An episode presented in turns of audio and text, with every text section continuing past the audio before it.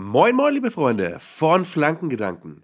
Zwei Dinge kommen immer unerwartet im Leben. Klärungsversuche von Max Finkgreve und die Ankündigung von Jürgen Klopp als Trainer von Liverpool am Ende der Saison aufzuhören.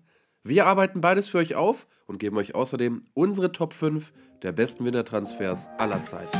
Los geht's!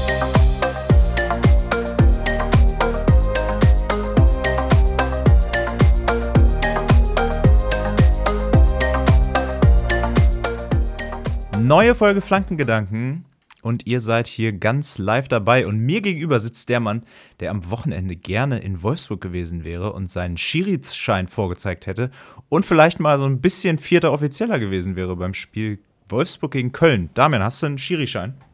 Äh, natürlich nicht. Äh, auch nie irgendwie angestrebt, weil ich glaube, so als Amateurfußballer kriegt man dann ja doch die eine oder andere Situation mit und denkt sich, warum soll ich mir den Scheiß denn antun? Ja, es ist schon, es ist schon relativ heftig, Schiri zu sein, ne, muss ich auch sagen. Also großer Respekt vor allen, die das mal geworden sind und ähm, sich dafür entschieden haben. Und die und da einfach Bock drauf haben, ne? Also auf jeden Fall. Großen Respekt auch an diesen Typen, der einfach aus Gifhorn kommt und da, glaube ich. Tobias Krull. Torwart und äh, Sportdirektor in einem, irgendwie sowas, ne? Ja, genau, sportlicher Leiter da in Gifhorn, ah. Landesliga. No, sechste Scheint ein Liga. entspannter Typ zu sein, also der hat, äh, hat einen guten Eindruck gemacht. Also ist relativ cool geblieben. Ne? Auch dann im Sportstudio war er noch. Ich konnte, ich konnte jetzt kein Foto mehr auftreiben von ihm vor, dem, vor diesem Vorfall, beziehungsweise in der Situation, wo er vielleicht auch, wo das ausgerufen wurde. Hat er ein Bier vor sich gestehen gehabt? Äh, weiß ich nicht. Ha war eins, er alkoholisiert? Also, er, das ist meine glaube, große gesagt, Frage. Ich, ich, glaube, mehr als ein Bier habe ich nicht drin oder sowas, hat er gesagt. irgendwie, so, irgendwie sowas in die Richtung. Also, hast der, hat der Stadionsprecher auch sowas gesagt wie äh, hier, aber bitte, bitte nicht die Alkoholisierten? Keine Ahnung. Erst, erstmal hat er ja nur Amateurschiedsrichter ausgerufen. Ja, genau. Also für mich wäre jetzt mal interessant gewesen, war das der Einzige, der sich gemeldet hat? Oder gab es vielleicht irgendwie eine Reihe an Leuten, die da mit dem Schirischein sind? Ich meine, ich könnte mir schon vorstellen, dass da ein paar mehr mit dem Schirischein sind, ne? Ja, ich weiß nicht, in Wolfsburg sind ja generell nicht so viele Leute. Ja. Naja, also, stimmt. Es war wahrscheinlich so ein vielleicht knapp 20.000 äh, Zuschauer. Daran haben sie knapp Ja, gekratzt. und die wollen sich ja alle nicht outen, weißt du, dass die da sich dann zeigen im Fernsehen und sagen, hey, ich bin bei Wolfsburg im Stadion ja. und das will ja keiner. Ja, das kann ich schon auch schon gut äh, nachvollziehen. Auf jeden Fall hat er dann sein Hemd gegen eine Trainingsjacke getauscht und war auf einmal vierter Offizieller. Jo. Hat er gut gemacht. War, Warum aber? War, war ein äh, bisschen eng. ja, da hat man die sechste Liga gemerkt. Äh, warum er ähm, überhaupt einspringen musste, hast du ja im Prinzip im Intro schon gesagt. Ähm, beschreib doch noch mal kurz diese Situation, die zum, zu diesem Vorfall geführt hat. Ja, war geil. Der Ball ist halt äh, nach einer Erklärungsaktion in Richtung Außenlinie gerollt. Und dann kam Max Finkgreve und äh, Czerny von Wolfsburg. Ich glaube, Finkgreve hat auf einen Pressschlag spekuliert. Hat dann übelst, hat halt einfach voll gegen den Ball getreten. Mhm. Ja, und dann ist, hat der Schiri sich weggedreht und den Ball einfach mal richtig schön auf die Schläfe gekriegt. Also der Linienrichter. Genau, der Linienrichter. Ja, ja, genau. Also Habe ich, euch was, hab ich was anderes gesagt? Ja, Schiri gesagt, deswegen. Ja, Aber, nee, nee, der Linienrichter. Mhm. Äh, Torben Siever, ja. Der sah auch ganz schön benommen aus danach. Also, ja, also, der hat erstmal komplett am Boden gelegen. Nach dem Spiel haben sie aber Entwarnung gegeben, also dem geht's wohl wieder gut. Aber im Moment hat er halt echt äh, richtig einen abgekriegt. Ne? Ja, der hat ihn ja sowas von an die Schläfe geballert bekommen. Also da gehen ja auch erstmal ja. alle Lichter aus, ne? Ja, da sind, zappenduster, ey. Und wer schon mal einen Ball irgendwie ins Gesicht bekommen hat beim Fußball, so, so aus kurzer Entfernung, der weiß, dass es weh tut. Und dann noch an so einer Stelle, da, da, da ist dann auch nicht nur Schmerz, da ist, glaube ich, auch einfach Licht aus. Ja, das ist eigentlich so die zweit, zweitfieseste Stelle, würde ich sagen, oder? Ja. Die zweitfieseste. Im, Frauen, im, im Frauenfußball vielleicht sogar die fieseste. Die zweitfieseste Stelle, okay. ähm, ja, wie war's denn? Wie lief das Wochenende sonst so bei dir? Äh, ja, ganz gut. Also das Fahrradspiel habe ich mir, wie angekündigt, äh, nicht, nicht angeguckt. Aber mhm. hat ja diesmal stattgefunden, wurde nicht abgesagt. Ja, stimmt. Ähm, Samstag habe ich dann die Konferenz geguckt. Mhm. Bin dann danach zu einer Familienfeier, also habe dieses legendäre 0 zu 0 von Leverkusen gegen Gladbach leider nicht gesehen. Bin ich aber jetzt so ganz happy drüber, glaube ich. Da gab es eine Situation in diesem ganzen Spiel, die quasi in, den, in jeden Saisonrückblick gehört. Aber ansonsten war das Spiel absolute Grütze. Also Was langweilig zum Zugucken. Was, Was ist denn passiert? Ähm, Florian Neuhaus ist ja bekannt für seine absoluten Defensivqualitäten. Also man kennt ihn ja einfach als, als Abräumer, als, als dieser, als, als Beißer, als, als Staubsauger vor der Abwehr. natürlich nicht. Er ist eher so der, also so ein, ein, einer, den man eher so schön Wetterfußballer nennt. Und wenn man sich seine Statur anguckt, denkt man jetzt auch nicht in erster Linie daran, dass der da übelst abräumt. Äh, aber der ist ähm, bei einem Konter von Leverkusen. Ah, sag nochmal, wie, wie heißt der Rechtsverteidiger? Jetzt komme ich auf den Namen nicht. Frimpong? Genau, Frimpong, Frimpong ist ähm, allein auf den ähm, Torwart zugelaufen, hat ein bisschen verzögert und. Ah, ähm, die Grätsche. Und Neuhaus ist von hinten dann rangekommen und hat so eine geile Grätsche ausgepackt, so eine Philipp Lahm-Grätsche irgendwie. Also so Hammer, den Ball natürlich also, also sogar erobert, nicht mehr irgendwie ins Ausgeklärt oder sowas. Das war schon eine, eine richtig heiße Aktion. Ähm, da hat er bewiesen, dass er auch Defensive kann und er hat vor allen Dingen bewiesen, dass er Gladbach einfach trotzdem einen absoluten Mehrwert äh, generieren kann. Obwohl ja immer gekrittelt wird an ihm. Ja, das, das stimmt. Aber der Rest war, also ich saß im Pub in Hannover, äh, haben zufällig Freunde getroffen und äh, haben im Prinzip mehr gequatscht als, als Fußball geguckt. Aber die Szene, die hat man, die hat man gesehen. Und das war echt schon, echt schon ganz, ganz nett. Ja, ja. Der, äh, Gladbach das 0-0 beschert, etwas unerwartet. So ist es. Viel spannender. Wir haben uns ein bisschen was vorgenommen für heute. Äh, eigentlich wollten wir heute über Gladbach sprechen, über Mönchengladbach mit meinem Bruder. Ähm, als Gast. Der hat jetzt aber allerdings heute, wir mussten ein bisschen die Folge verschieben, weil ich hatte natürlich wieder keine Zeit. Dann hat heute mein Bruder keine Zeit, kein Problem. Wir skippen Gladbach, weil heute, also für euch, es ist heute Donnerstag und äh, wenn ihr die Folge hört, ist es Freitag, hoffentlich. Und äh, dann ist frisch der Deadline Day vorbei. Deswegen werden wir heute vor allen Dingen auf den Deadline Day eingehen, also auf die Transfers, die so am letzten Tag getätigt wurden. Vielleicht auch nochmal ein bisschen die Transferperiode jetzt Revue passieren lassen. Ähm, beim FC Köln zum Beispiel ist ja, ja rein gar nichts passiert. Also alle wissen, die wurden mit einem Transferbann belegt. Und äh, sonst war aber gestern und vorgestern waren zwei DFB-Pokalspiele, mit denen wir gerne reinstarten wollen. Und dann hat Damian im Intro ja schon angekündigt, wir werden heute aus unserer Sicht die besten Wintertransfers der Bundesliga-Geschichte ranken. Ich glaube, ich habe Damian im Vorgespräch nicht gesagt, dass wir Bundesliga-Geschichte meinen. Möglicherweise hat er sich jetzt auf was ganz anderes vorbereitet. Ist das so, Damian? Nee, nee, Bundesliga. Hast du jetzt so Faustball-Transfers oder sowas? Oder Basketball? Ja, hauptsächlich bin ich beim Handball gelandet, weil da Transfers. Handball-Wintertransfers. Wobei, wenn man den als Wintertransfer bezeichnen kann, obwohl es ja vor der Saison ist, äh, Hamilton wechselt wahrscheinlich zu Ferrari. Das ist der, das ist die Heil. Also egal was beim Bet erst sprechen, erst denken, dann sprechen. Egal, was beim Deadline Day passiert, diese Info überstrahlt alles. Ist ja unfassbar krass. Aus dem Nichts.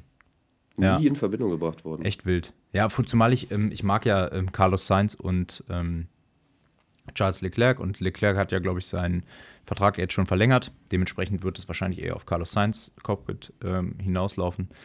Finde ich eigentlich ein bisschen schade, aber durch ist es auch noch nicht. Also Nee, genau. Da warten wir noch ab. Aber wir sind ja hier ein Fußball-Podcast und manchmal wirft man uns vor, wir hätten zu wenig Struktur im Podcast. Deswegen ähm, wollen wir jetzt hier uns ganz langsam mal langhangeln. Wir fangen mit dem DFB-Pokal an. Und Damian, ich muss eine Sache sagen, es ist doch viel, viel geiler als Bundesliga, oder? Ja, gerade bei solchen Spielen auf jeden Fall. Das sind einfach Vereine, die einfach auch Spaß machen. Es ist der bessere, ich finde, ich find, es ist der bessere Wettbewerb, ja.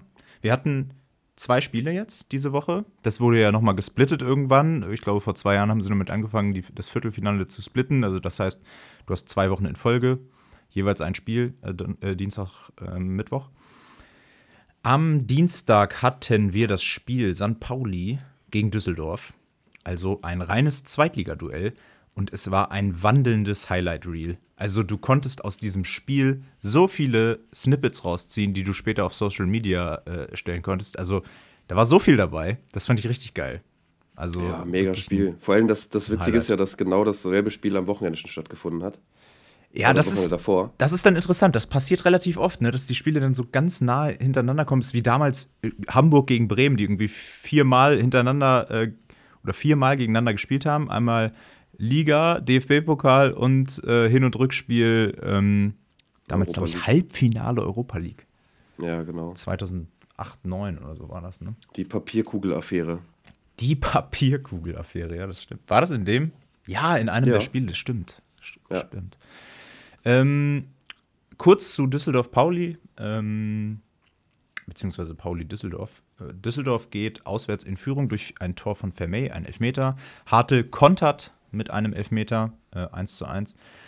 Dann geht es in die T Verlängerung, da trifft Ao Tanaka nach einem fiesen Bock vom, äh, von äh, Sascha Burchert, äh, dem äh, Keeper von Pauli. Und in der quasi aller, allerletzten Sekunde der Nachspiel oder der Nachspielzeit schon von der, von der, ähm, von der Verlängerung, 122. Minute, trifft Bukalfa zum 2 zu 2 und es geht ins Elfmeterschießen. Und dann beginnt ein, ein unfassbarer Krimi. Ja, äh, Nervenkrieg. Also. Bei, genau, bei St. Pauli treffen erstmal alle, die ersten drei treffen. Nicht so richtig weiß. Bei Düsseldorf verschießt Daferner. Und dann verschießt Maurides bei ähm, St. Pauli und dann kommt Hartl äh, dann wieder bei St. Pauli dran. Und Hartl verschießt den ersten, relativ schwach in die Mitte geschossen, gehalten von Kastenmeier. Generell Kastenmeier im, im Kasten von Düsseldorf. Was ist das für ein, also wie genial ist denn dieser Name? Ja, der hat sich das als Kind wahrscheinlich schon ausgesucht, ich muss Torhüter werden. Oder er, er hat sich nochmal umgenannt, das ist so ein Künstlername, der Kastenmeier. Ja. Sonst wäre es vielleicht der Linksaußenmeier. Das ist wie Ronaldo. Ronaldo, ne? Die heißen ja auch alle anders. Ronaldo Meier. Ronaldo Meier wäre doch auch. Naja. Egal. Weiter im Text. Hartl verschießt. Und Kastenmeier steht aber beim Schuss mit beiden Füßen vor der Linie, darfst du nicht, wird korrekt zurückgepfiffen und Hartl darf nochmal schießen. Und was passiert mit einem Menschen psychisch, wenn er den ersten Elfer verschießt, der quasi also danach muss Düsseldorf nur noch einmal treffen, dann sind sie durch. Was passiert da mit dir? Was ist das für eine Achterbahn? Und wie fühlst du dich, wenn du dann wieder antrittst? Kommt wahrscheinlich auf den Menschen an. Ne? Wir hatten das letztes Jahr schon mal. Frag mal André Kramaric. Der schießt dir das Ding wahrscheinlich in der 130. Minute dann äh, auch noch zehnmal rein, wenn der er hat, muss. Der hat alle Eier der Welt, ja. Genau, und dann gibt es Leute, die können das nicht. Ja, Marcel Hartl eigentlich sehr, sehr akkurat vom Punkt. Der hat immer so ein bisschen den Anlauf wie Bruno Fernandes, äh, habe ich mir sagen lassen oder angeguckt. Also ein bisschen dieser Tippelschritt, dann dieser kleine Hüpfer und äh, dann eigentlich relativ sicher immer in die, in die Ecke, weil er dann auch vielleicht manchmal schon weiß, was der Keeper macht. Aber er verschießt. Und dann kommt bei Düsseldorf Zolis als letzter Schütze und er packt einfach den Panenka aus und jubelt vor der St. Pauli-Kurve alles an diesem Tor war geil. Wirklich alles war für mich so, dass ich dachte, der hat alles richtig gemacht. Also auf der, ich errege jetzt mal Aufsehen-Skala. Ja, definitiv. Trainer von Düsseldorf, Tune, hat ja auch hinterher gesagt, wenn der nicht reingeht, ziehe ich dem die Ohren lang. Er hat, der hat ihn ja richtig, also es war ja, der hat ja zwei Dinge bemängelt, also was heißt bemängelt? Er hat gesagt, Alter, das geht gar nicht der Panenka schon mal geht gar nicht und dass er dann der jubelt von der St. Pauli-Kurve. Hat natürlich irgendwie, das muss man, glaube ich, dann als Trainer in dem Moment auch sagen, gerade als siegreicher Trainer. Ja, so stellt sich dann, bleiben, ne? Ja, dann, dann kann, ist das ja eine einfache Situation. Wahrscheinlich hat er in der Kabine hat er gesagt, Junge, alles richtig gemacht.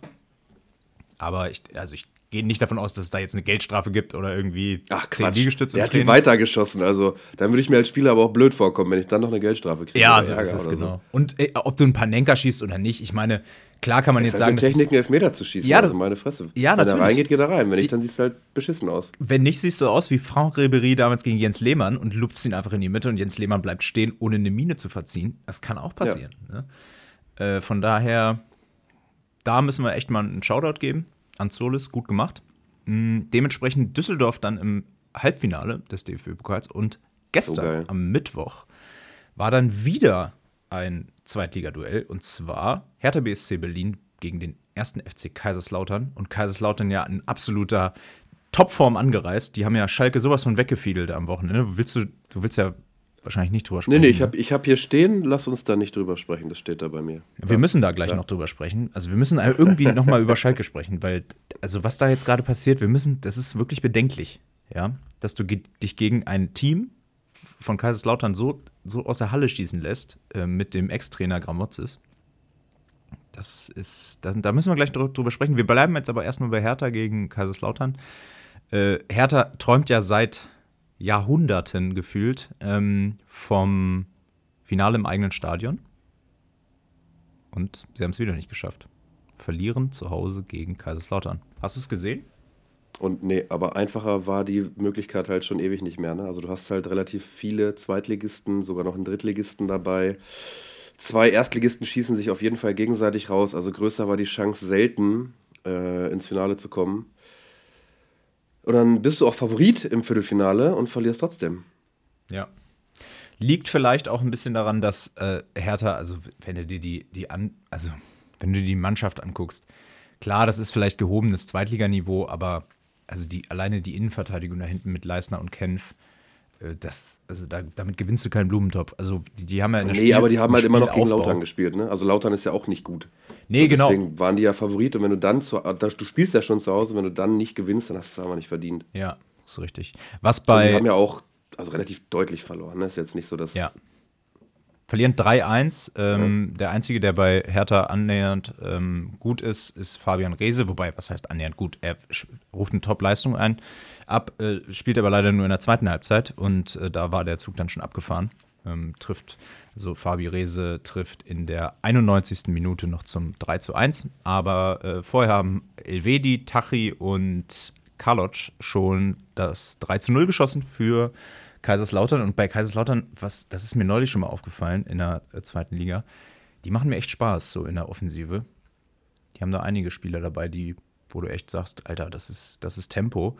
Äh, so Marlon Ritter, wobei hat jetzt nicht so ein Tempo, aber super Schusstechnik und eine gute Übersicht. Äh, Tachi, Ache, das sind, die haben alle, die sind so schnell. Ähm, also schon richtig gute Jungs da im Sturm bei Kaiserslautern. Da könnte eigentlich auch mehr draus werden, ne? Ja, ist halt, ich meine, die stehen ja auch unten drin in der zweiten Liga, es ja. wird auch nicht umsonst sein. Ja, wenn man es jetzt gegen Schalke gesehen hat, fragt man sich vielleicht auch ein bisschen, warum. Warum sie da unten stehen. Ja. Was ihr jetzt nicht sehen könnt, Damian hustet, hustet sich gerade ein zurecht. Äh, zurecht. Ja, ja, man hört es natürlich. Genau. äh, ja. Bisschen Erkältung. Damian sagt, er hasst Grippe. Da habe ich gefragt, was, was ist Grippe?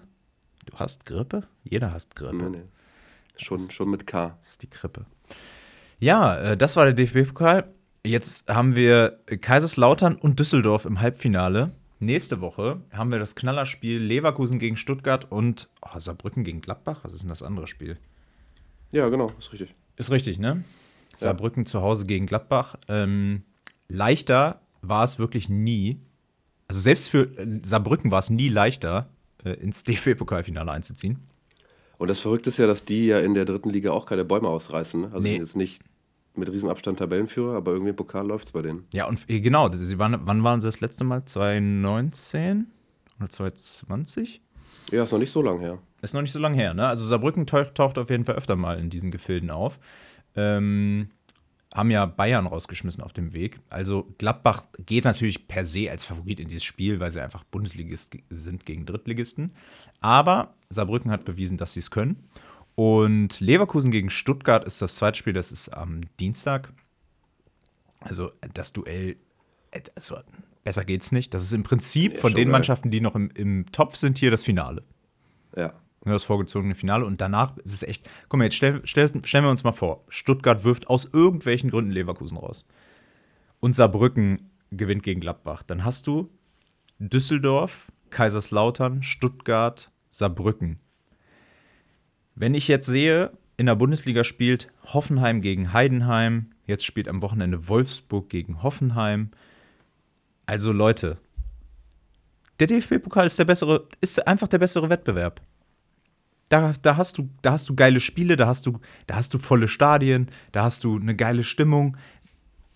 Da, da muss ich mir nicht Bundesliga angucken. Es gab schon so viele Momente in dieser Saison in der Bundesliga, wo ich gedacht habe, dafür mache ich nicht den Fernseher an. Das juckt mich nicht. Es juckt mich nicht, ob Augsburg gegen Hoffenheim spielt. Es juckt mich einfach nicht. Ich, auch Augsburg gegen Bochum die Woche. Also das ist schon wieder so ein Uff. Ja, da hast du wenigstens Bochum irgendwie das? noch, ne? Aber trotzdem. Ja, nee. Ja. Nicht ausreichend. Glück in der Konferenz. Ja, ja in der Konferenz verpackt. Ja, an, an dieser Stelle auch nochmal äh, an The Zone einfach mal so ein bisschen unser Beileid raus. Also, was die in dieser Saison an, an Sonntagsspielen abgreifen und an Freitagsspielen. Das lässt die Abonnentenzahl, glaube ich, nicht in die Höhe steigen. Ja, haben sie verdient, ne? Aber anderes Thema. Haben sie vielleicht auch verdient, ja, ist richtig. Sind sie, sie schaufeln sich vielleicht auch ihr Grab selbst. Aber anderes Thema, da hast du recht. Äh, werden, werden wahrscheinlich kein Sponsor mehr in dieser Sendung. Damit äh, DFB-Pokal abgearbeitet. Krasser Wettbewerb. Ich liebe es nach wie vor. Und wir springen zum Deadline Day, oder? Ja, können wir machen. Was sagst du denn? Bist du richtig, warst du heute mit Plätti Goal schon äh, quasi Ja, live klar, auf total, Instagram? to- Total in Love. Aber ich habe äh, eine brandheiße Meldung. Ja. Quasi Deadline Day, Deadline Minute, Second Transfer. Hugo Ekitike Ja. kommt von Paris äh, nach Frankfurt. Der war im Sommer ja schon heiß gehandelt als Tauschkandidat für Kolo Muani zum Beispiel oder als, ja, einfach so kaufen für Frankfurt dann in dem Moment. Paris wollte zu viel Geld, Paris hat zu große Stücke auf ihn gehalten, ist ja ein Megatalent, ein Heilsbringer für jede Mannschaft. Und hat dann Das acht Talent im Minuten für internationalen PSG Fußball. gespielt. Genau, hat neun Minuten im ersten Spiel äh, gemacht und danach keine Minute mehr gespielt. Ja. Also ich, äh, der Deal sieht so aus, wahrscheinlich, also es ist eine Laie für sechs Monate und danach hat Frankfurt eine Kaufoption über 30 Millionen. Mhm. Ja. Ist halt im heutigen Fußball normal, aber bei dem, was der die Saison bis jetzt überhaupt spielen durfte, sehe ich nicht, dass Paris den als so Riesentalent äh, anpreist. Na gut, dazu muss man sagen, dass er ähm, letzte Saison ja für Paris immerhin 25 Einsätze gespielt hat mit sieben Scorern. Ich glaube, Ja, ich weiß auch nicht, war er vielleicht auch verletzt, das habe ich jetzt nicht nachgeguckt. K- Ja, möglicherweise, aber du hast halt einfach dann äh, mit äh, Kolomani einfach einen Spieler vor dir, der WM-Finale gespielt hat und das ist nochmal ein ganz anderes Regal als äh, Ekitike, finde ich. Ähm, so von der Entwicklung. Muss natürlich auch sagen, der Mann ist noch jung, ne? Also der ist 21, äh, kam von ähm, Stade Ist Reims. jetzt aber auch nicht mehr super jung. 21. Es ist jung, aber es ist, ja, aber es, ja, gibt Talente, die jetzt schon zwei, drei Jahre auf Top-Niveau spielen, die sind genauso alt. Musiala, Würz, weißt du, die sind Ja. halt schon seit ein, zwei Jahren auf diesem Niveau und Ekitike nicht. Ja, gut, aber ein Musiala oder Würz, die werden, würden gerade für über 100 Millionen über die Ladentheke gehen. Also, das ist nochmal ein, auch einfach ein, ein Unterschied. Ja, das meine ich ja, aber du kannst einen 21-Jährigen nicht mehr, du, der hat jetzt nicht mehr drei Jahre Zeit. Ja, gut, na doch, hat er. Also, wenn der jetzt zu Frankfurt kommt, du hast einen Sascha Galajcic, du hast ähm, Omar Mamouche, du kannst ihn langsam ranführen. Also, aus meiner Sicht ist das kein Transfer, der jetzt sofort funktionieren muss. Aber bei einer Sechs-Monats-Leihe, Naja, aber du machst ja nichts, du machst ja überhaupt nichts falsch. Also du kannst ja gucken, du kannst ja bei dem Spieler jetzt gucken, hat er die Anlagen, ruft er das im Training ab, hat er, hat er eine gewisse Motivation, weil ich glaube, wenn du aus Paris nach Frankfurt kommst, dann ist das Schönste an Frankfurt die Rückfahrt nach Paris. Also so alleine von der Stadt und von der Umgebung. Ich meine, der, der ist Franzose, das wird, das wird mit äh, Eingewöhnungs Eingewöhnungsschwierigkeiten einhergehen. Kommt auch aus, also hat noch nie woanders gespielt als in Frankreich. Kam von, das wollte ich gerade noch sagen, Stade Reims, nicht Stade Rennes. Ähm, da in der Saison davor 14 Scorer in 24 Spielen immerhin gemacht. ja, auf jeden Fall nicht schlecht, will ich gar nicht sagen. Mal sehen, was er in 18. Frankfurt reißt. Ja. Aber äh, guck dir mal den Sturm an. Also Frankfurt. Ja, sieht erstmal lecker aus. Erstmal sieht es gut aus. Dafür, dass sie so Schwierigkeiten hatten mit Tore schießen zu Beginn der Saison. Total. Gucken, in welche Richtung sich das jetzt entwickelt. Ja. Aber wenn wir bei Tore schießen sind, heute Ja. ist ja auch noch ein, ein Mann gewechselt, der schon lange kein Tor mehr geschossen hat. Ist es so? Sag Haben wir es. vorhin drüber geschrieben? Der Behrens. Ah, Kevin Behrens, ja. Was, was, was, was? Kevin Behrens macht den Max Kruse. Hatte ich eigentlich schon als, als Folgentitel. Völlig aus dem Nichts wechselt Kevin Behrens. Also für mich von völlig aus dem Union Nichts. nach Wolfsburg. Ja, auf jeden Fall. Was soll das? Was ist das für ein Transfer? Und was ist das Also, für was ein, will Kovac mit dem? ja. Und was ist das für ein Jahr? Also, Also, wir können, lass uns Wolfsburg gleich mal aufs. keine Doppelbelastung. Was will Wolfsburg mit dem? Du hast einen Jonas Wind, der die gesamte Offensive, also den gesamten Verein Wolfsburg, die ganze Stadt Wolfsburg lebt nur durch Jonas Wind. Ich glaube, der ist an über 50 Prozent der Tore direkt beteiligt von Wolfsburg. Ich glaube sogar über 60 Prozent. So unfassbar viel. Und jetzt hast du, holst du Kevin Behrens, der seit dem, ich glaube, zweiten Bundesligaspieltag kein Tor mehr gemacht hat, obwohl er relativ oft gespielt hat. Äh, Startelfquote 78 Prozent bei 18 Einsätzen.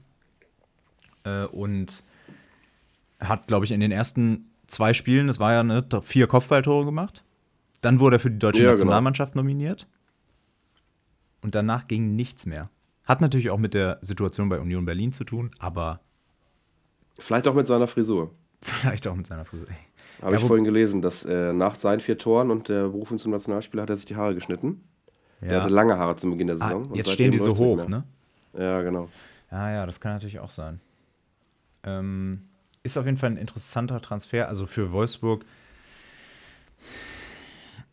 Ja, mal schauen. Ergibt sich aus meinem. Ja. Also, da ergibt sich nicht viel. Ne? Dass der natürlich nach Wolfsburg geht, wo er wahrscheinlich noch mal ein bisschen mehr verdient als in Berlin. Das ist klar. Mit 32 noch mal einen letzten großen Vertrag absahen. Äh, aus Wolfsburg bist du schnell ja. in Berlin. Muss nicht mal umziehen.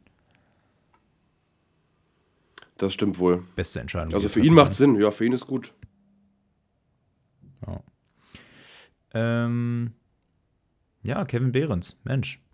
Wen haben wir noch? Wir haben Moda Hut ist wieder in der Liga. Endlich. Ja, weiß ich nicht, was ich davon halten soll. Warum? Ich meine, also für Stuttgart macht es vielleicht sogar Sinn, weil also der, der weiß ja, dass er nicht ähm, zwingend ein Startelfspieler ist, wegen Stiller und Karasor. Mhm. Für Stuttgart vielleicht sogar gar nicht schlecht, Alternativen zu haben, auch vielleicht für einen Notfall. Ähm, ja, bringt Erfahrung mit. Für einen VfB kann es, kann es wahrscheinlich verkehrt sein. Ja, also der ist halt ausgeliehen. Ja. Ist ausgeliehen und hat zumindest in Deutschland schon mal nachgewiesen bei Dortmund letztes Jahr oder die letzten Jahre, dass er schon auf gutem Bundesliga-Niveau spielt. Der ist nicht ein Top, der, also der ist, der ist ein solider Bundesligaspieler, würde ich sagen. Ne, der, ist, ja. der kann Ball, Bälle halten, der kann Bälle verteilen, der ist, hat einen guten Überblick, hat eine gute Technik am Ball.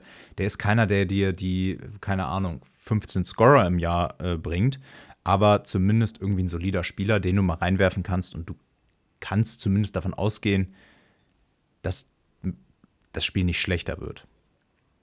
Ja, das stimmt. Also wie gesagt, gut, gute, guter Backup für Stuttgart wahrscheinlich schon.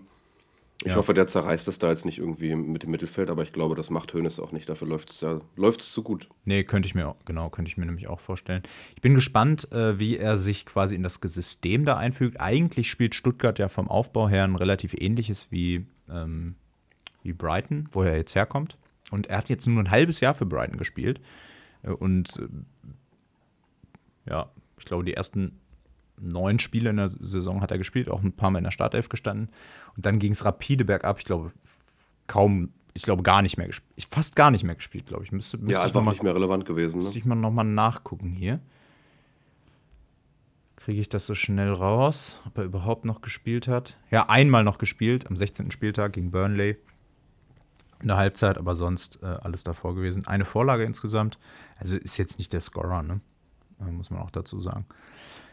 Ja, das Moderhut. Also ich freue mich, dass er wieder da ist. Ich fand den irgendwie mal cool. Ist ja auch zweifacher deutscher Nationalspieler, natürlich. Ähm, ich freue mich. Mal gucken, was Stuttgart noch so, was noch so reißt. Im Sommer wäre der nicht nach Stuttgart gegangen, oder? Nee, kann ich mir auch nicht vorstellen. Also gerade wenn du jetzt ja auch in England spielst, einen englischen Vertrag hast, hätte es wahrscheinlich noch mal andere Anfragen ja. gegeben, vielleicht auch. Wo wir gerade bei Stuttgart sind, äh, habe ich vorhin gelesen, dann Axel Sagadou ist schon wieder verletzt, Kreuzbandriss. Schwer verletzt im Saison aus, auf jeden Fall. Alter, Leute. Stuttgart, Stuttgart hat auch überlegt, ob sie nochmal nachlegen heute, haben sich dann aber dagegen entschieden. Ja, sie haben ja, Ster wie heißen die? Stergiu, Stergiu und Ruo. Ruo? Ruo? Mhm, genau. Ja, das sind ja die, die, ähm, die da irgendwie einspringen können. Ähm, ja, klingt Ito, Ito kommt so, ja auch bald wieder. Ja, klingt erstmal solide, ehrlich gesagt. Aber ja. ist, also für diesen Jungen ist es einfach so ärgerlich, weil ich glaube, er spielt seine beste Saison in der Bundesliga, die er bisher jemals gespielt hat. Ne? Und er ist ja auch schon ein paar Jahre in Deutschland, also war vorher bei Dortmund ein paar Jahre, auch lange verletzt. Äh, galt als Riesentalent, war äh, Kapitän der französisch, äh, der, ich glaube auch französischen U19, aber mindestens von PSG in der, in der Jugend, immer in jeder Mannschaft. Und äh, hat jetzt in dieser Saison, finde ich, super performt. Also, ja, der war bei Stuttgart Gold wert, auf jeden Fall. Er hat, hat immer wieder diese Böcke drin, ne? So, was du von Ösan oder von Osan Kabak auch kennst. Äh, ja, aber das hat ja, das hat ja jeder, also es hat ja fast jeder Verteidiger und Verteidiger, die mutig spielen, den sieht man es natürlich immer häufiger an. Ja. Also deswegen, der, der war schon richtig gut, die Saison. Also ja. klar, der, ich glaube, ein Eigentor hat er mindestens gemacht, aber das passiert halt als Verteidiger. Ja. Würde ich ihm gar keinen Vorwurf machen. Es, es, ist nicht der erste Kreuzbandriss. Also ich hoffe, er kommt gut zurück irgendwie. Ja, mal schauen. Mal schauen auch, was, ja. was das mit Stuttgart macht. Ich hoffe nicht allzu viel, weil Stuttgart nee. irgendwie Macht Spaß. Ja, die können das schon abfangen. Ja, wie gesagt, wenn Ito wiederkommt, dann steht ja auch die normale Viererkette. Auch mit ihm dann. Also Ja. von daher ah, sind halt Ito und Anton in der Innenverteidigung. Ja. Würde ich mir jetzt gar keine Sorgen machen. Ja. Ich gucke hier mal kurz auf die Zeit. Ähm, ich habe mir so ein paar Transfers hier aufgeschrieben. Alle müssen wir jetzt gar nicht durchgehen. Wir haben zum Beispiel Gio Reiner, äh, von äh, Dortmund zu Nottingham äh, verliehen. Das ist ja nicht heute. Für ein halbes Jahr. Das war gestern, ne? Hm, Ich glaube gestern. Ja. Ja, was, was für heute auf jeden Fall auch interessant ist, ist, dass Bayern jetzt den Saragossa Ja, ähm, vor, vorzeitig geholt hat. Für 4 Millionen Ähm, nochmal extra. Genau, um auf den Ausfall von Koman zu reagieren, haben sie den jetzt vorzeitig dann doch geholt. Was ich ein bisschen verrückt finde, so ähm, ja, am Deadline Day, das heißt ja, Granada muss jetzt ja auch auf ihn verzichten für den Ja. Rest der Saison. Ja. Ich weiß jetzt, ich habe nicht nachgeguckt, ob die jetzt nochmal nachgebessert haben, aber Ich glaube schon. ist schon für 4 Millionen, ist jetzt ja im, im Weltfußball nicht die Summe, den abzugeben. Hätten sie ja nicht machen müssen. Ja, und sie müssen ja irgendwas mit in ihm sehen, ne? Also, ähm, ich könnte mir schon vorstellen, dass, dass das gut investiertes Geld ist. Ähm, zumal, äh, also gut, Nabri kommt zurück bei Bayern. Aber Coman war. Weißt aber auch nie, wie gut. Nee, genau. Und Saragossa kommt, äh, in, der, der ist fit. Also der kommt fit Genau. zu Bayern, der kann da Und gleich Spanier haben loslegen. zuletzt ja auch ganz gut funktioniert. Ja, absolut. Finde ich auch. Passt auch, glaube ich, in Tuchels System ganz gut. Ja. Ja, als, ich glaube, vornehmlich linker Außenstürmer, ne? Spielt er auf links? Ja, vornehmlich links. Genau. Wen haben wir noch äh, dabei? Ja, Äh, heute noch äh, Polter von Schalke Ja. nach Darmstadt. Ist für mich noch interessant. Zwei Schalker habe ich mir hier aufgeschrieben. Noch einen. Na, wen hast du denn noch? Brandon Soppi habe ich noch. Aber erstmal Sebastian Mhm. Polter. Ja, geht schließlich Darmstadt an. Wird wahrscheinlich genauso unerfolgreich sein wie bei jeder seiner Stationen. Alter, Sebastian Polter, den, der, den habe ich nie verstanden. Weder bei Wolfsburg noch bei Bochum noch bei, wo, wo der noch alles war. Wo war denn der noch? Bestimmt bei Union. War der nicht auch der bei schon. Union? Ja, genau. Der war doch bei Union, ja. Ja, also ein ganz, ganz interessanter Spieler, aber nie so, dass ich dachte, ja, der überzeugt mich total. Und jetzt hat er. Nee, also also der, ja- der wirft alles rein, ne? Das ist schon cool. Also wenn du den spielen siehst, der wirft halt alles rein. Also ich will ihm jetzt gar keinen Vorwurf machen, aber aber war der bei Schalke eine große Hilfe? nein. Also, wie gesagt, wenn er drin war, hat er alles reingeworfen, aber Schalke ist ja generell einfach gerade schlecht. Ja, ja. Und äh, wen hatten Schalke jetzt noch im Sturm? Äh, Tirode, top. Ach ja, stimmt. Das sind so die wichtigsten. Ist Cholinov, ist der Stürmer? Nee. Nee, der ist Linksverteidiger.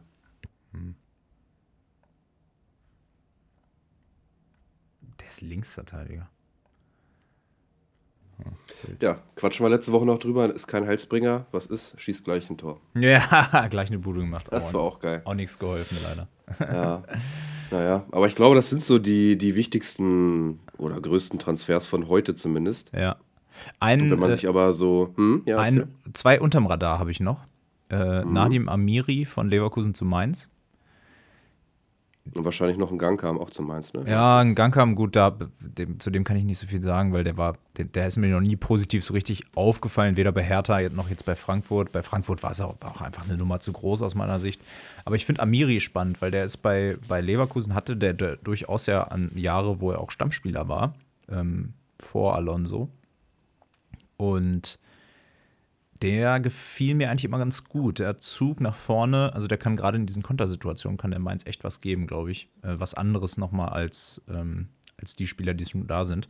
Ich glaube, äh, Ludovic Ajorg äh, ist ja, glaube ich, auf dem Abstellgleis da gelandet. Leider, ne? wir haben ihn ja schon ausgerufen zum, zum absoluten Fußballgott am ersten Spieltag. Oder in der letzten Saison vor allen Dingen. Äh, dann hat er zwei Elfmeter, hat er, glaube ich, verschossen gegen Union, ne? Ja. Ist das ärgerlich. Nee, wen ich noch auf der, äh, genau, Brandon Soppi haben wir jetzt noch gar nicht drüber gesprochen. Rechtsverteidiger, geht zu Schalke von Bergamo, 6 Millionen Marktwert, ist damit äh, auf einmal gleich einer der, der Top 5 äh, wertvollsten Spieler bei Schalke. Nee, Ja, war in der Schalke ganzen zweiten ja- Liga sogar. Schalke braucht ja auf jeden Fall Verteidiger. Und jetzt haben sie mit Schulinov und ihm dann endlich Außenverteidiger. Ich hoffe, dass die schnell integriert sind, beide schnell in der Startelf landen. Ja, und es Schalke ein bisschen voranbringt. Also muss ich auch sagen, zwei wirklich starke, zumindest auf dem Papier starke Außenverteidiger, das kann schon mal ganz gut sein. Ähm, ist auch französischer U-Nationalspieler, U20 spielt er da. Hat allerdings auch in dieser Saison erst fünf Spiele gemacht äh, für Bergamo bei 19 möglichen. Also ist auch noch nicht so oft gespielt. Schalke am Wochenende gegen Braunschweig. Jo. Hinspiel Wenn haben du sie das verloren. verlierst, Ne? bist du richtig unten drin. Hm. Boah, Braunschweig Und ist Braunschweig ist gerade gut drauf. Braunschweig ist so Kannst du gut sagen, drauf. Die du haben, glaube ich, fünf Spiele in Folge gewonnen, kann das sein? Ja, das kommt gut hin. 4-5. In die Richtung geht es auf jeden Fall. Anfang Dezember. Das wollen wir jetzt Seitdem alles nachgucken. gewonnen. Das, das Ja, will ich nochmal ist auf- nachgucken. Ja, ist auf jeden Fall kein leichtes Spiel. Vier. Das ist halt das Problem. Ähm, musste gewinnen. Das musst du gewinnen. Vor allen Dingen zu Hause. Also, Leute, das muss Schalke gewinnen. Da geht, da, da, da geht nichts anderes, sonst muss der Trainer gehen. Also, der nächste. Ja, Hin- genau. Wen holst du dann noch? Müssen wir gar nicht drüber reden. Passiert nicht. Dann kommt Baumgart. Okay, müssen, müssen wir nicht drüber nehmen, äh, reden, sagt Damian. Äh, einen noch unterm Radar, den ich noch nicht gesagt habe: Pep Biel geht von äh, Piraeus zu Augsburg, ist auch ein Spanier.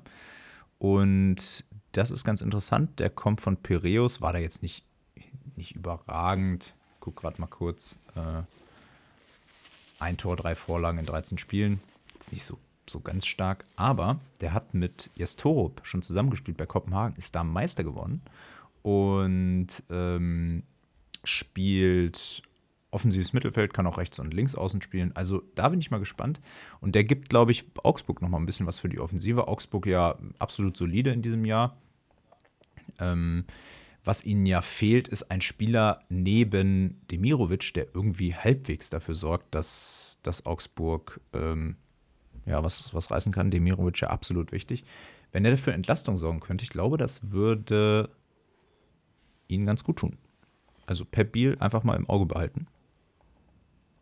Könnte Ja, was werden. Augsburg sowieso. Torup macht ja einen guten Job, wie wir dann immer schon feststellen. So ist es. Wir sagen Yes zu Torup. Auch nochmal ein kleiner Rückblick äh, in die letzten Folgen. Ähm, eh, Kitike hatten wir schon. Sonst noch wichtig, zwei Vertragsverlängerungen wurden heute vermeldet. Und zwar einmal Chris Führig bei Stuttgart, Nationalspieler, und Rocco Reitz bei Gladbach. Beides auf jeden Fall wichtige Säulen für ihre Mannschaft. Absolut. Und Rocco Reitz fand ich nochmal besonders wichtig. Ähm, vor allen Dingen die Verlängerung besonders wichtig, weil Eberl in seiner Zeit bei Gladbach hat ja leider irgendwie zum Ende hin nicht mehr mit allen Spielern die Verträge so verlängert, dass man auch Ablösesummen äh, einstreichen kann. Da sind ja ganz viele Ablöse freigegangen.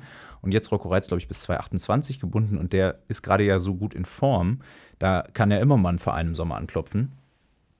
Und ehe da so einer kriegst du kommt. wenigstens Kohle. Da kriegst du wenigstens Kohle. Also ein smarter Move, glaube ich, von Gladbach. Wobei Rocco Reitz, der ist ja so verbunden mit Gladbach, äh, da könnte ich mir vorstellen, dass der durchaus noch ein paar Jahre bleibt.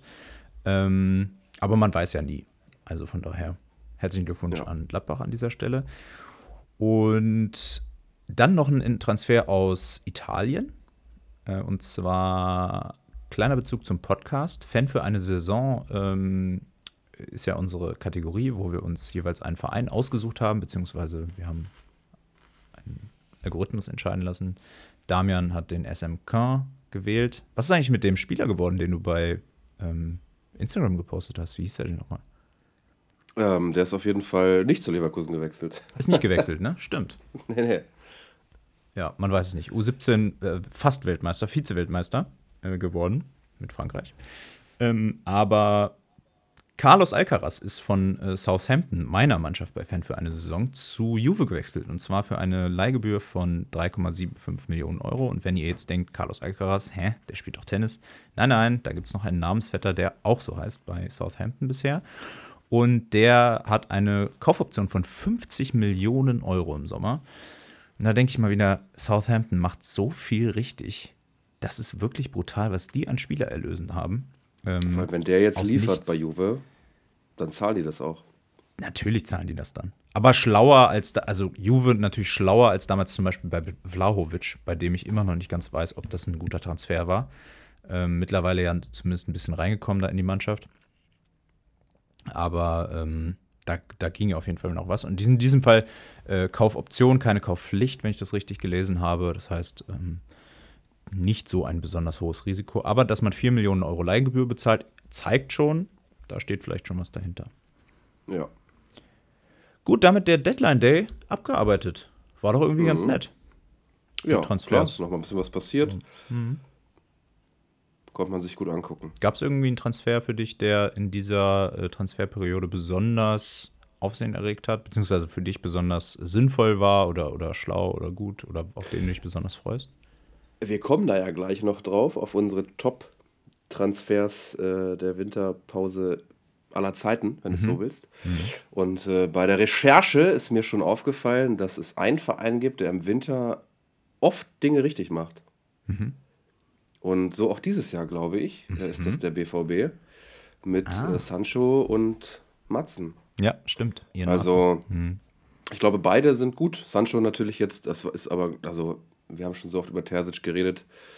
Der sagt das jetzt so locker weg wieder, Terzic, von wegen, ja, Sancho hat jetzt ein bisschen viel gespielt, jetzt ist er kaputt, der kann morgen nicht.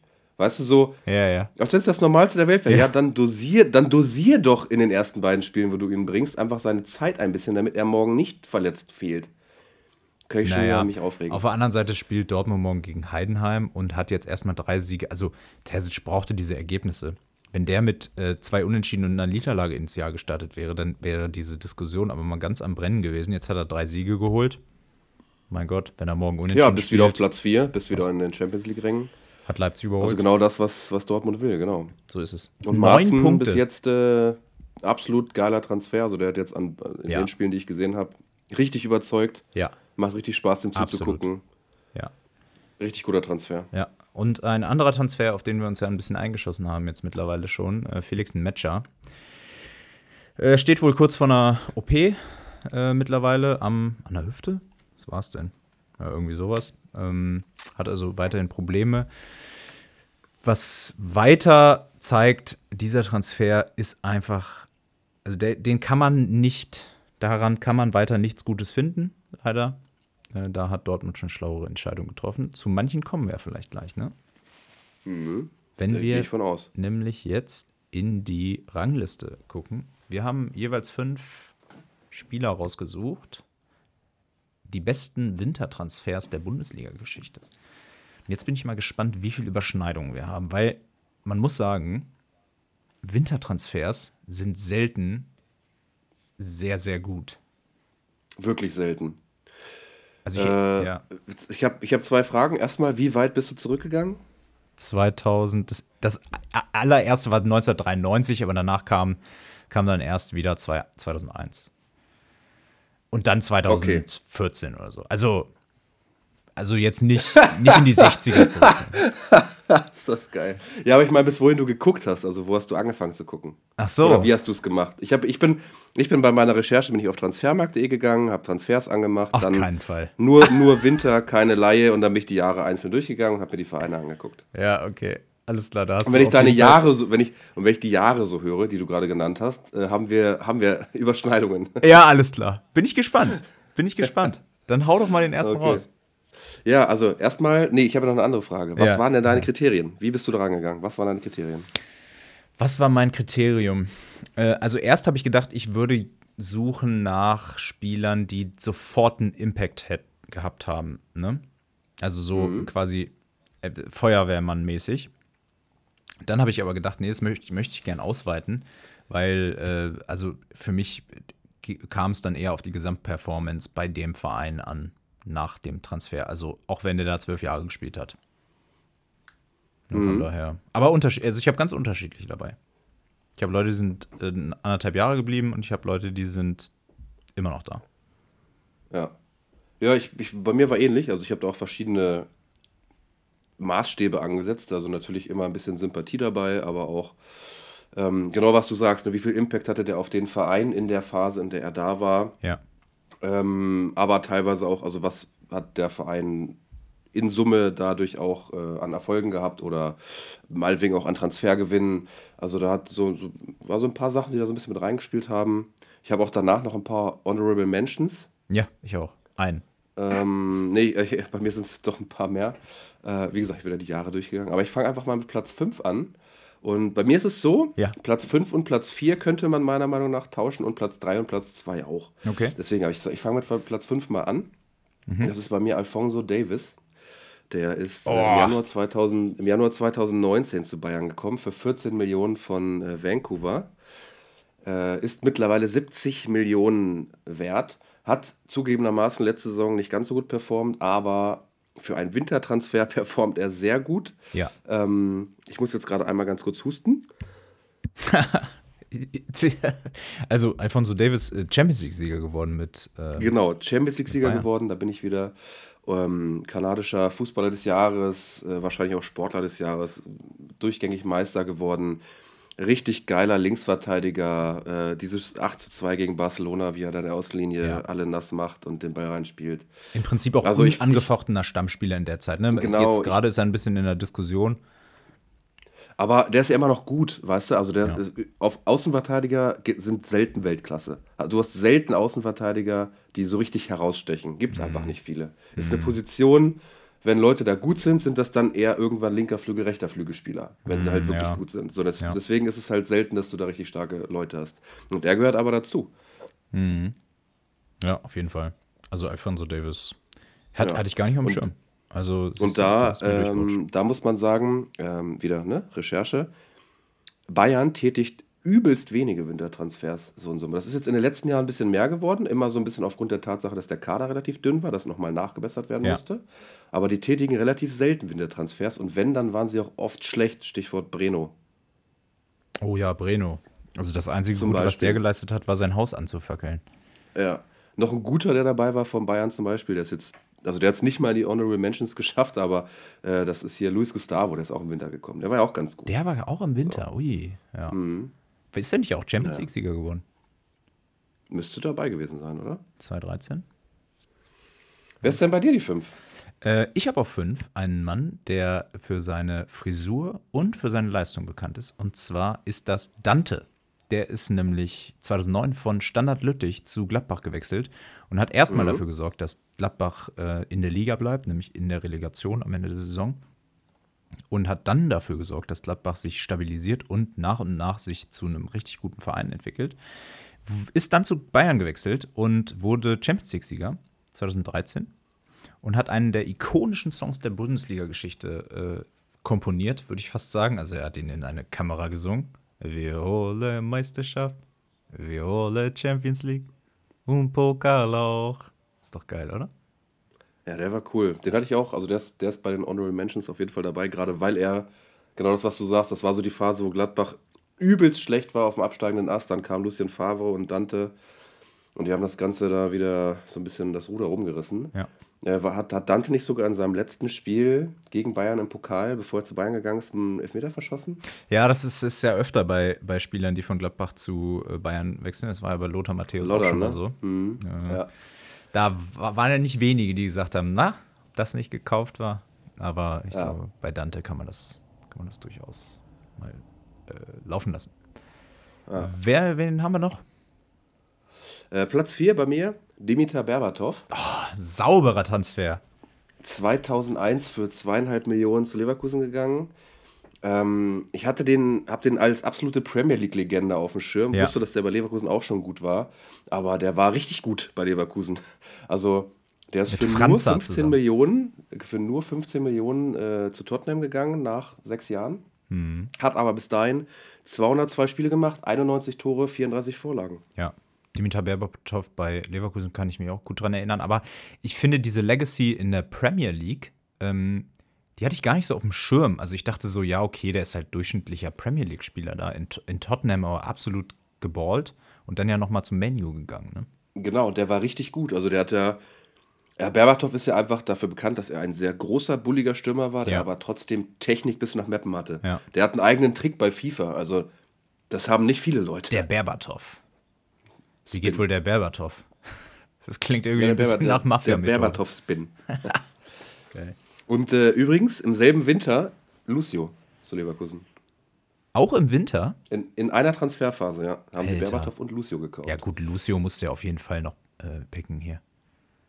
Was für ja, der hat aber der, der hat seine bessere Phase bei Bayern und Inter gehabt. Dann bei Bayern, ja, stimmt. Wobei Lucio doch, warte mal, wann? 2001? Hm, der war im Champions League-Finale. Im Champions League-Finale gegen Real, ne? Mhm. Ja. Ähm, ja, wen habe ich noch? Ich habe, ich war ein bisschen Dortmund äh, geprägt vielleicht. Auf vier würde ich mal. Aber zu Recht, aber zu Recht, ganz ehrlich. Dortmund hat richtig viele gute Wintertransfers also, dabei. Ja, ich könnte jetzt vier nennen von Dortmund. Äh, ich fange mal an mit dem, der vielleicht von den Vieren am wenigsten Fußspuren hinterlassen hat. Und das ist eigentlich, also da wird mich jeder Dortmund-Fan killen. Es ist Tomasz Rositzky. Äh, 2001 aus Tschechien ähm, zu Dortmund gewechselt im Winter. Gleich Meister geworden. Das war, das war schon eine geile Zeit mit Dortmund. Ne? Amoroso, Jan Koller, Everton, DD. Das war schon richtig nice. Ja, ja. Richtig gute, richtig gute Kicker hatten sie da. Richtig gute Kicker. Was für eine geile Mannschaft. Ja. Ja, freut mich total. Also Thomas Rositzky. Und wenn ich sage, von diesen Vieren, der, der am wenigsten Fußspuren hinterlassen hat, der Typ war eine absolute Legende. Ist dann, ich glaube, 2004 oder 2005 zu Arsenal weitergezogen. Also was der gemacht hat an, an was der konnte auf dem Platz, unfassbar. Ja, der war geil. Richtig guter Kicker. Da war man als Schalker schon ein bisschen neidisch. Ja, das glaube ich. Aber gut, das war ja auch noch eine erfolgreiche Zeit eigentlich. Was war denn, ähm, was, bei, was geht denn bei dir noch so? Wen hast du denn noch? Äh, Platz 3 und 2, wie gesagt, kann man meiner Meinung nach auch tauschen. Also Skops wie gesprungen, wer jetzt Dritter und wer Zweiter ist. Ich habe auf Platz 3 gerade stehen ähm, Erling. Erling Braut. Boah, Erling auf Braut Platz Haaland. 3? Auf Platz 3. Ja, wie gesagt, meinetwegen auch Platz 2. Wow. Äh, Ich bin auf die 1 gespannt. ja, Anfang 2020. 86 Butzen, 23 Vorlagen in 89 Spielen. Geisteskranker Typ. Das ist, also, niemand kann diese Statistiken, also das kann man nicht hoch genug einschätzen. Das ist so brutal. Und der ist im Alter von, ich glaube, auch 20 gekommen? 19 zu Dortmund? Ja, Von Salzburg? ich- 1920. 1920. Das war unfassbar. Alle wussten, okay, der Typ, der wird von Salzburg zu Leipzig gehen, ganz klar. Kommt zu Dortmund, das war schon ein Geniestreich. Und dann natürlich war nach einem Spiel klar, in, in dem er eingewechselt wurde, im ersten Spiel, ich glaube gegen Augsburg, hat er drei Butzen gemacht in der zweiten Halbzeit. Sofort, gleich Hattrick. Da war allen klar, der Mann wird nicht lange für Dortmund spielen.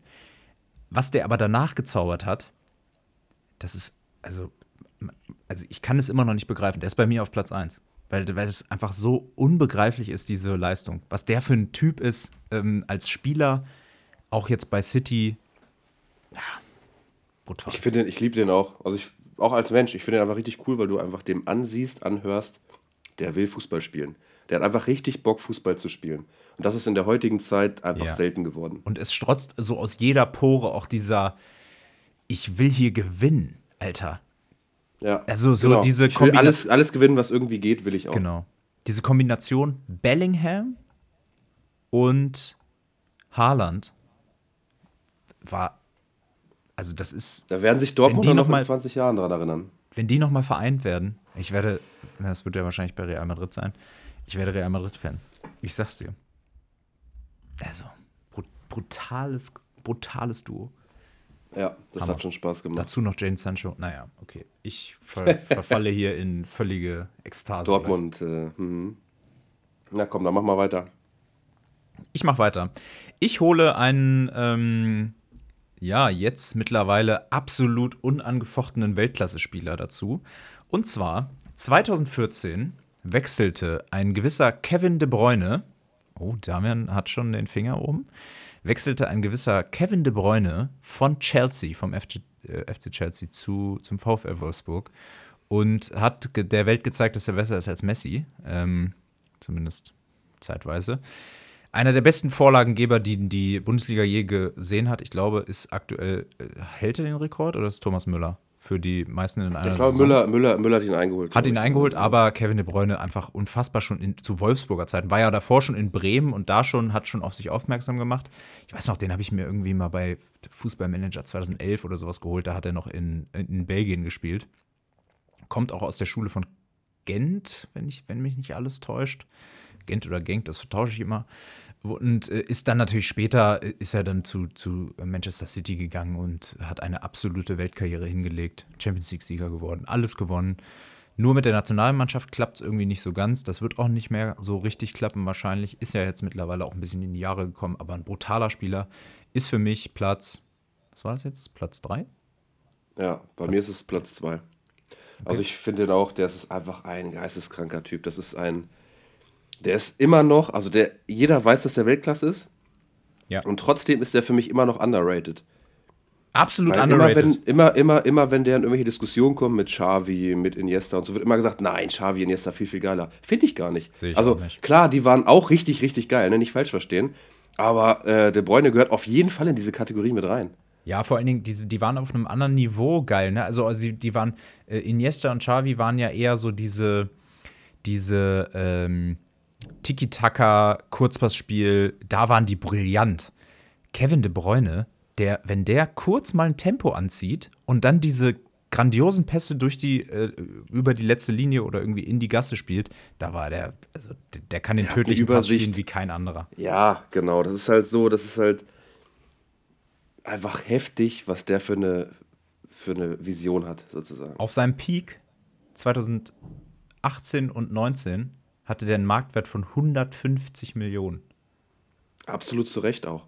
Absolut zu Recht. In, diesem, in dieser Saison, glaube ähm, sehr, sehr verletzt, sehr viel verletzt. Ja, der, ja, der war verletzt, genau. Drei Spiele, drei Scorer. Ist jetzt wiedergekommen. das ist doch brutal. Genau, der hat jetzt die Also, Woche, glaube ich, sein erstes Spiel wieder Der gemacht. ist, der ist so unfassbar gut. Komm, ich gucke noch mal ganz kurz ähm, in, in die Gesamtleistungsdaten. Mich interessiert noch mal, wie viele Vorlagen der in seinem Leben gegeben hat. 241 Vorlagen in 591 Spielen insgesamt, also über alles hinweg. Grüß dich. 144 Tore. Ja, kann man nicht, Einfach geil. kann nicht besser sein als Kevin De Bruyne. Ja. Naja, weiter zu deinem Platz. Nein, mein, Ja. zu meinem Platz 2. Ich wollte gerade sagen, genau. Ich habe genau, ich habe ja schon Platz 2. Ja, ich hab- bei dir wisst, bei dir kennen wir ja schon Platz 1. Ja, bei mir war es Erling. Haaland, genau. Und jetzt kommt ein Spieler, der ist natürlich streitbar, weil natürlich, wir, wir sind uns alle einig, das ist, das hat nur ideellen Wert hier für mich. Aber es ist Matthias Sammer. Ja, der ist bei mir die 1. Ist bei dir die Eins? Ja, Ach, hast du mal gesehen, was der alles gemacht hat? Ja, das ist. der In ist, Dortmund für ikonisch, Dortmund? Absolut ikonisch. Also, der hat einen Ballon d'Or gewonnen mit Ja. Dortmund. ja. Also, Also, Matthias Sammer wechselt 1993 nach einem halben Jahr Italien bei Inter Mailand zu Dortmund. Wird mit Dortmund zweimal deutscher Meister als Spieler, einmal Champions League-Sieger als Spieler, wird Meister mit Dortmund als Trainer, bewahrt äh, Dortmund als Co-Trainer vor dem Abstieg gut mit, ich glaube, Udo Lattek, ne?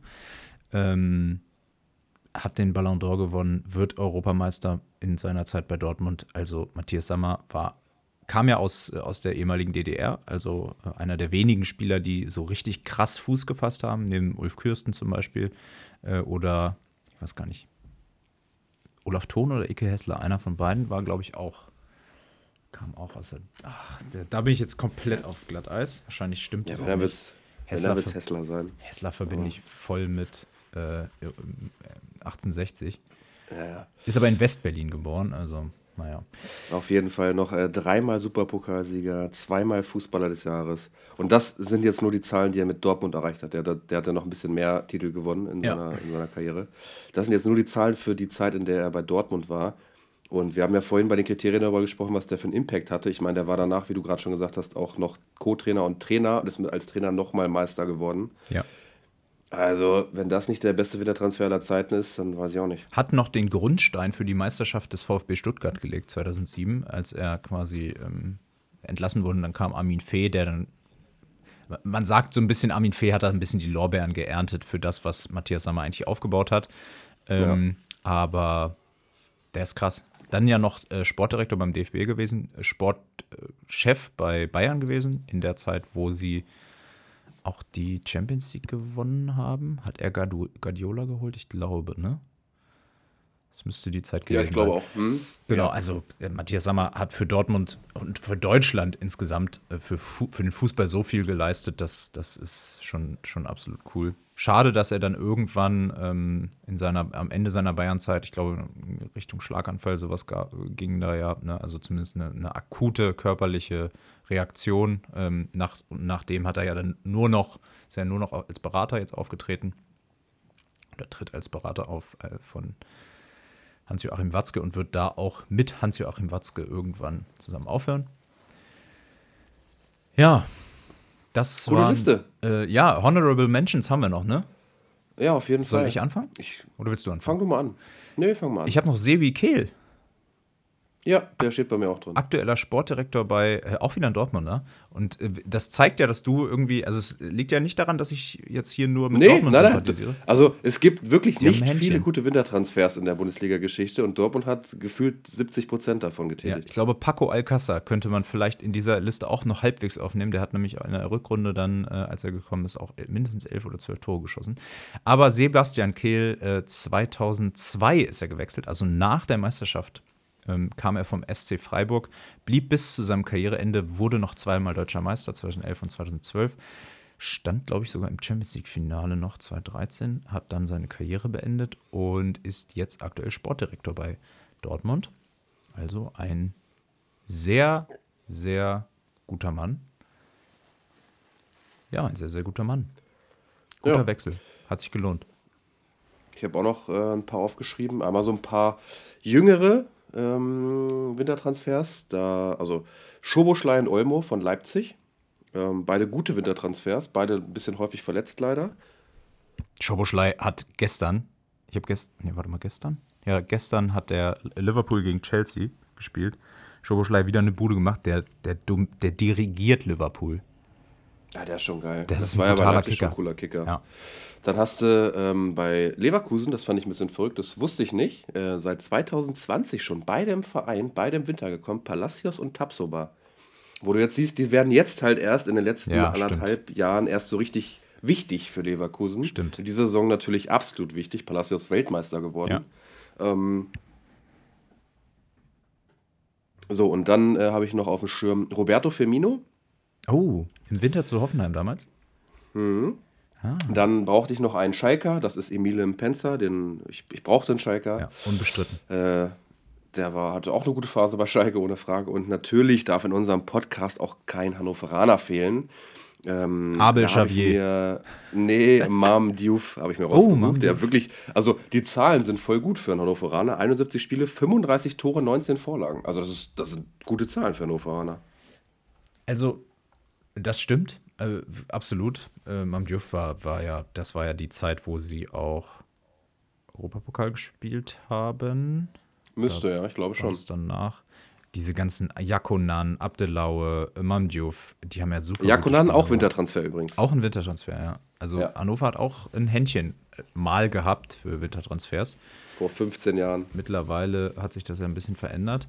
Ähm, wo du gerade Hannover sagst und äh, Wintertransferperioden, äh, ich liebe ja komplett diese Winter, ich, ich weiß nicht, wann es war, 2006 oder so, ich müsste, ich müsste noch mal kurz nachgucken. Äh, ich habe den Namen gerade schon gesagt. Nee, es war, es war, es war 2004. 2004 hat äh, Hannover eine Transferperiode äh, im Winter gehabt, die war völlig wild. Und zwar, ähm, suche ich das gerade mal raus, ein Spieler äh, ist Abel Javier. Den haben die geholt. Dann haben sie Jaime geholt. Dann haben sie Stanko Svitlica geholt. Clint Mathis, Wladimir Butt von Freiburg damals. Also völlig wilde Spieler. Abel Javier damals von Liverpool gekommen. Also das, Das war das der Regal. Einzige, der mir von denen noch was sagt. Das war das Regal, in das sich äh, ja, Hannover da, in dem sich Hannover bedient hat. Total, äh, total Hammer. Reime. Also kann ich mich an alle noch erinnern, diese ganzen, äh, diese ganzen, nur dieser Winter, das war so, also die haben alle nichts gebracht, ne? Die waren alle nicht gut. Aber ähm, übrigens auch ein, ein Namensvetter von Mam Diouf äh, damals, nämlich Dame Diouf. Kannst du sagen noch? Oder Dame Diouf, ich weiß nicht, Dame oder Dame. Ist damals äh, aber ähm, von Hannover weggewechselt. Ja, äh, dazu äh, ähm, vielleicht, hast du, also hast du auch ein bisschen nach internationalen Wintertransfers geguckt? Nee, gar nicht. Okay. Also einer ist mir, also ich habe ein bisschen geguckt und es waren, es waren ganz viele von diesen, die eigentlich nicht so richtig funktioniert haben. Gut, Dortmund zu Arsenal, äh, Pierre-Emerick Aubameyang, kann man sagen. Äh, aber sonst waren es so Christian Pulisic, ähm, dann damals. Hast du, hast du nur nach Dortmund angeguckt? Nee, Torres von äh, Fernando. Nee, das war jetzt zu Chelsea. Fernando Torres zu ähm, Chelsea von Liverpool.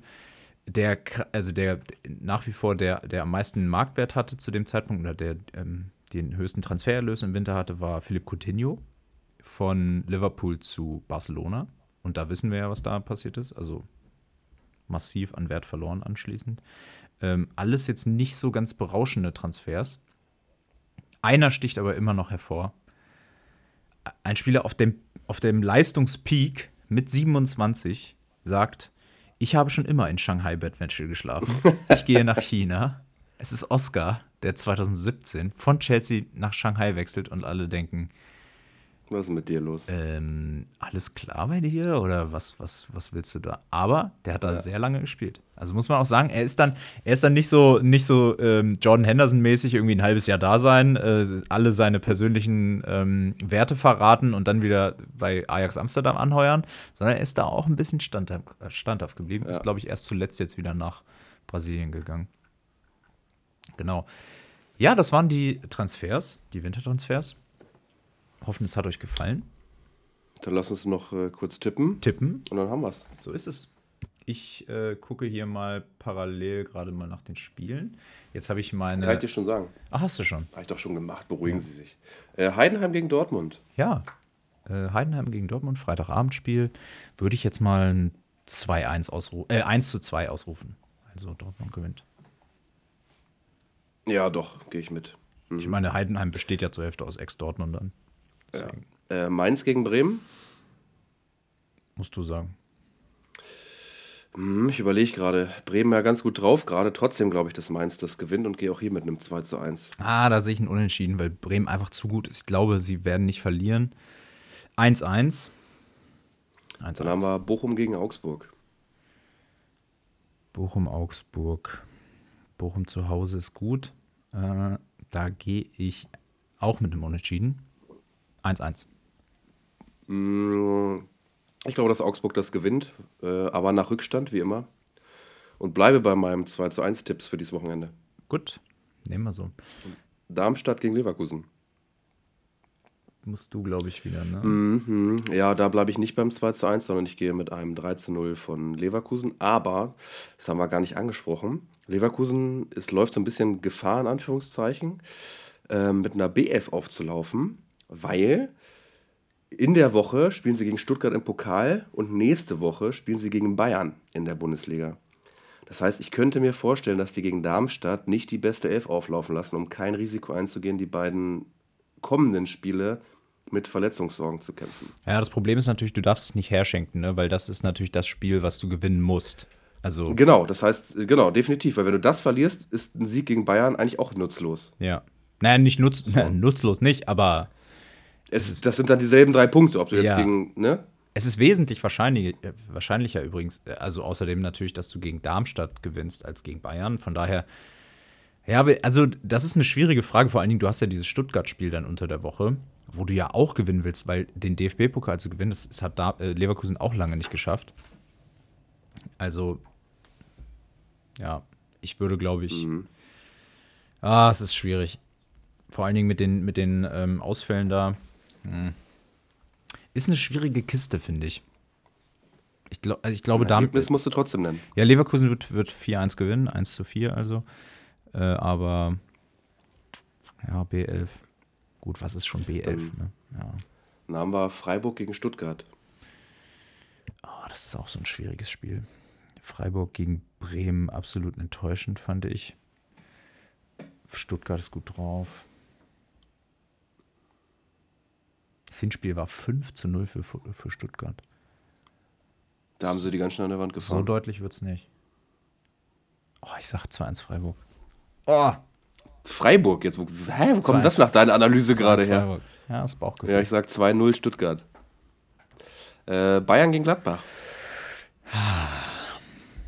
Ich habe lange über dieses Spiel nachgedacht.